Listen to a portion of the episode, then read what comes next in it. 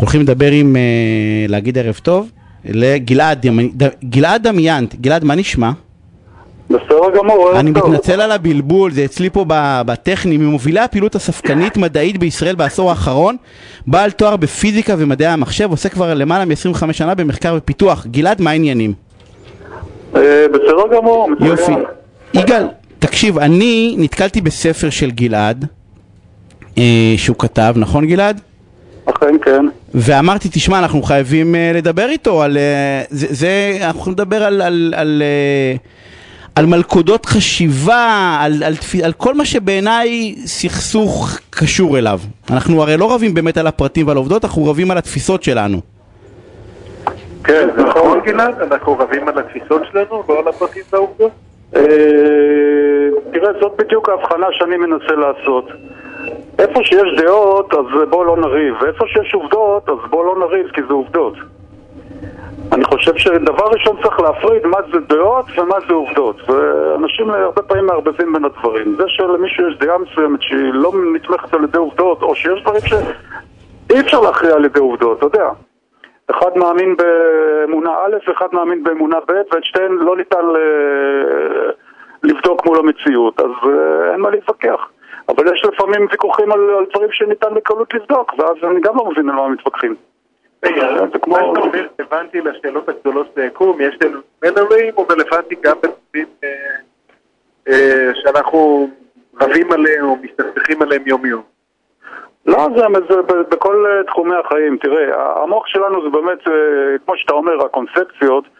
אני רואה את המוח בתור אה, מכשיר, כלי, שבעצם הפעילות העיקרית שלו זה להמציא סיפורים. אנחנו ממציאים סיפורים, מי אנחנו, למה אנחנו פה, מה, מה רוצים ממני, מי זה הבן אדם שסביבי, למה דברים קורים, למה, כן? וזה זה יצר מובן של הישרדות ושל התאקלמות בכל מקום. העניין שהדבר הזה הרבה פעמים מוביל אותנו לכל מיני סיפורים שבגלל המוח המפואר שלנו, סיפורים אה, דמיוניים שכבר מתנתקים מהמציאות. אני, מרגיש, שבזה אנחנו עובדים בעיקר. אני מרגיש שמאז שאנחנו נולדים אנחנו מנסים לייצר איזו תחושת עולם מסודר וממציאים לעצמנו סיפור ש... שיסדר את מה שקורה כאן. נכון, נכון, והרבה פעמים, זה- אפרופו, זה מזכיר לי, הרבה פעמים מומחים שבאים עם כל מיני מודלים של 1, 2, 3 הם הסיפורים המומצאים ביותר, כי הם מאלצים מציאות שהיא סופר מורכבת לאיזשהו מודל אה, פשטני, ובאורח פלא זה תמיד נשמע מאוד משכנע, אבל אז בא מומחי אחר ונותן לך מודל 5, 6, 7 וזה משכנע באותה מידה. אז רגע, בוא, ניתן דוגמה כדי שלא נישאר באופן תיאורטי, שאנשים יבינו על מה אנחנו מדברים. תראה, אתה- סתם דוגמה, אחד, המוח שלנו נופל בהרבה הטיות שגורמות לנו גם להמציא לעצמנו סיפורים וגם אה, להישאר תקועים בסיפורים. אחד הדברים שלמשל אנחנו עושים בצורה מאוד טובה זה לזהות אה, תבניות. זאת אומרת, אה, זה, זה יכול להיות החל מפרצופים אה, שאנחנו מזהים על, אה, בחלה של שבת או, או, או מריה הקדושה שמתגלה באיזה פיצה שרופה אבל זה גם אה, תבניות של אה, סיבה ותוצאה. וגם זה מסיבות הישרדותיות, זה ברור, זה חשוב לזהות סיבות איפה שיש, ככה אנחנו מזהים את החוקיות, שומרים על עצמנו, אם תאכל פטריות מהסוג הזה והזה, אתה תמות, וכדאי שנהיה מסוגלים לגלות את זה. אבל המוח שלנו עובד יותר מדי טוב לפעמים, ואנחנו מזהים סיבות גם איפה שהן לא קיימות, וכל דבר בעינינו זה סיבה. סתם דוגמה, ניתן אה, פרשייה שהטרידה הרבה אנשים במשך הרבה שנים. חיסונים גורמים לאוטיזם. מרגע שישוחרר המשפט הזה לאוויר, לא משנה כרגע הפרטים ההיסטוריים, הנטייה האנושית היא לשים לב למקרים שזה קרה. עכשיו, ברור שיש מקרים שמישהו, בתור תינוקות בני שנה פחות או יותר מקבלים את החיסון המרובע, מה שזה שמה, ובדיוק זה התקופות בחיים של בן אדם שגם אה, מתגלים הסימנים הראשונים של אה, אוטיזם. אז לא מפתיע שפה ושם מישהו קיבל חיסון ולאחר מכן תקופה של שבוע או בדיוק אחרי חודש או בדיוק אחרי יום או בדיוק אחרי שנה, אתה יודע, זה לא מוגדר.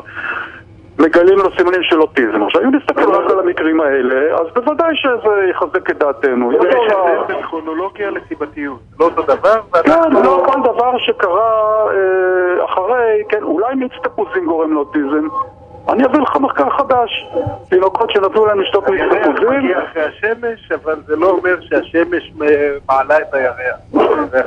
כן, נכון, בדיוק, כן, התרנגול קורא וקריאתו, בזכות קריאת התרנגול צורחת השמש, כן? ג- גלעד בעצם, גלעד, רגע, שנייה, גלעד בעצם אנחנו, אנחנו יכול להיות שאנחנו משייכים מעשה או פעולה לאדם, אה, או מחשבה, סליחה, מחשבה לאדם לא בהכרח כי הוא חושב אותה, אלא כי אנחנו חיברנו, נתת לי איזה דוגמה למשל עם הבוס, או, או קראת לזה... בהחלט, ת- בהחלט. כן, הדוגמאות האלה הן, אה, אה, מוכרות, אז הרבה פעמים אה, גם אה, אמונה שמגשימה את עצמה. אנחנו יכולים להחליט מסיבה כלשהי, סתם דוגמה שלא יודע, אני אדם דחוי ולא רוצים לשחק איתי ו- ולדבר איתי וצוחקים עליי. עכשיו, ברגע שיש לי את הדבר הזה בראש, כל דבר יפורש בהתאם, כן, אה, הילד הולך במסדרון, שומע צחקוק מאחוריו, ברור לו שצוחקים עליו, נכון? עכשיו, זה לא... כן, אה, יותר מעניין להבין שגם ההפך נכון, אפקט אה, פיגמליון, אה, אני חושב שניסוי שעשו כאן בישראל, אה, אמרו לשלושה, אני חושב צוערים בקורס טיס, לא לא זוכר את הפרטים של הניסוי. בתחילת הקורס אמרו לו, אתם המצטיינים של הניסוי. סתם שלושה קטעים. אין, אתם ברור שאתם ליגה אחת מעל כולם. יגאל. יגאל, אנחנו לא שומעים אותך טוב, אנחנו תכף נעלה אותך, ננסה אותך עוד פעם, בסדר? אה, אז שנייה רגע אנחנו נשפר את הקו, כי היית טוב והפכת לרע וחבל, כי הדוגמה. אוקיי. אה, אה, גלעד, אני אמשיך איתך. איך, מה- זה תיאוריית האיש... אמרת לי משהו על הטיית האישוש, נכון? שזה בעיניי סופר רלוונטית נכון. לסכסוכים. כן. מה- זה אומר? היה בוא תסביר לנו את זה. אני אסביר. זה, זה לדעתי הם כל ההטיות. וזה הנטייה שלנו, שהיא אפילו לא מודעת אוטומטית, לשים לב לדברים שמחזקים את הדעות שלנו, ולהגזים אותם ולייחס להם חשיבות, ולהתייחס לגמרי אחרת למה שלא מתאים לדעות שלנו, לנפנף את זה, או להתעלם מזה, או לזלזל בזה, או להעביר על זה ביקורת מאוד אה, חריפה וממולחת. והמוח שלנו עושה את זה בצורה אוטומטית, אפילו בדברים שאנחנו לא... שאין איזה אינטרס ברור לעשות את זה. זה פשוט איזושהי נטייה טבעית ליציבות, או לשמירה על, על אקו, או על אה, חוסר טלטלה, כן, אז תמיד... על חוסר טלטלה בתפיסה. שלנו? כאילו הכוונה כן, היא, כן. הכוונה היא לצורך העניין, אם אני חושב, אני אתן לך דוגמה אפילו ברמה הכי, אם אני חושב שבת הזוג שלי לא אוהבת אותי, אני אמצא הרבה אישושים ללמה היא לא אוהבת אותי ואני אתעלם בעצם מכל אה, אה, אה, אה, מעשה שכן מעיד שהיא כן אוהבת אותי, אפילו ברמה הזאתי?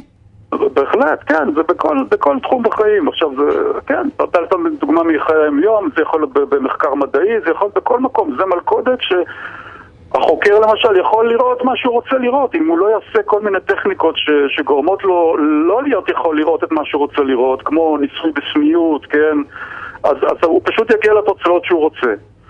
וזה סיפור אה, די רציני. הבעיה שזה גורם גם למעגל קסמים, כי ברגע שבן אדם יש לו איזושהי אמונה, הוא מתחיל, אה, הוא מלקט לו את הדברים שמחזקים, מנפנף את כל מה שלא מחזק, ואז הוא משתכנע שהוא צודק, הוא אומר וואלה, הנה עובדה. העובדות תומכות בדעתי, ואז הדעות שלו מתחזקות עוד יותר, ואז זה כמו משקפיים שהולכים ונהיים יותר ויותר חזקים, שמחים, איך שאתה רוצה, מרחיקים את הבן אדם מה, מהאמת, ה, מה- מהמציאות האובייקטיבית, ומלבישים סיפור יותר ויותר ויותר חזק. אתה רואה את זה בצורה קיצונית, באנשים שנסחפים לתיאוריות קונספירציה למיניהם. שם זה... עכשיו, יש דרך קשה. לנתק את המעגל הזה? אה, אפשר, זה דורש אה, מאמץ. קודם כל זה דורש מודעות, ש, שדברים כאלה קורים, ואפשר להכיר כל מיני אפילו ניסויים, אה, דברים מאלפים שאין לנו זמן להיכנס. מודעות לזה שזה עלול לקרות. שתיים, צריך איזושהי רמה של אומץ לחפש את התשובה האמיתית ולא לצאת צודק. אם אתה רק רוצה לצאת צודק, אז אתה, אתה, אתה לא תצא מהלולה הזאת. אה, שלוש, צריך להגדיר לעצמך מה יכול לשכנע אותך שאתה טועה. איזה עובדות, אם יקרו, לא קרו, אם יקרו, תיאורטית, הכי היפותטית בעולם, אם זה יקרה, זה מחייב אותי לשנות את דעתי. ו- והמעניין הוא שאנשים שהם כלואים במעגל כזה חזק, הם לא מצליחים להעלות על דעתם בכלל שהם טועים. שיכול, שיכול לשנות את דעתם. לא. שהם טועים. שאם יקרה תיאורטית... אה, אנחנו... אני רוצה להוסיף עוד רעיון. מש- אה, משפט. יגאל, כי אנחנו צריכים לצאת אה, פרסומות. ממש באופן רדיקלי להיות מחויב למציאת האמת, הגרעין האמיתי אצל מי שחושב ההפך ממך. אה, אנחנו יכולים לעשות פינה שלמה על זה, אולי אנחנו בהמשך נעשה את זה, איך אנחנו יוצאים מהמעגל הזה. אה, אה, אני רוצה, גלעד דמיין, אני רוצה להודות לך על הפינה הסופר מרתקת הזאתי.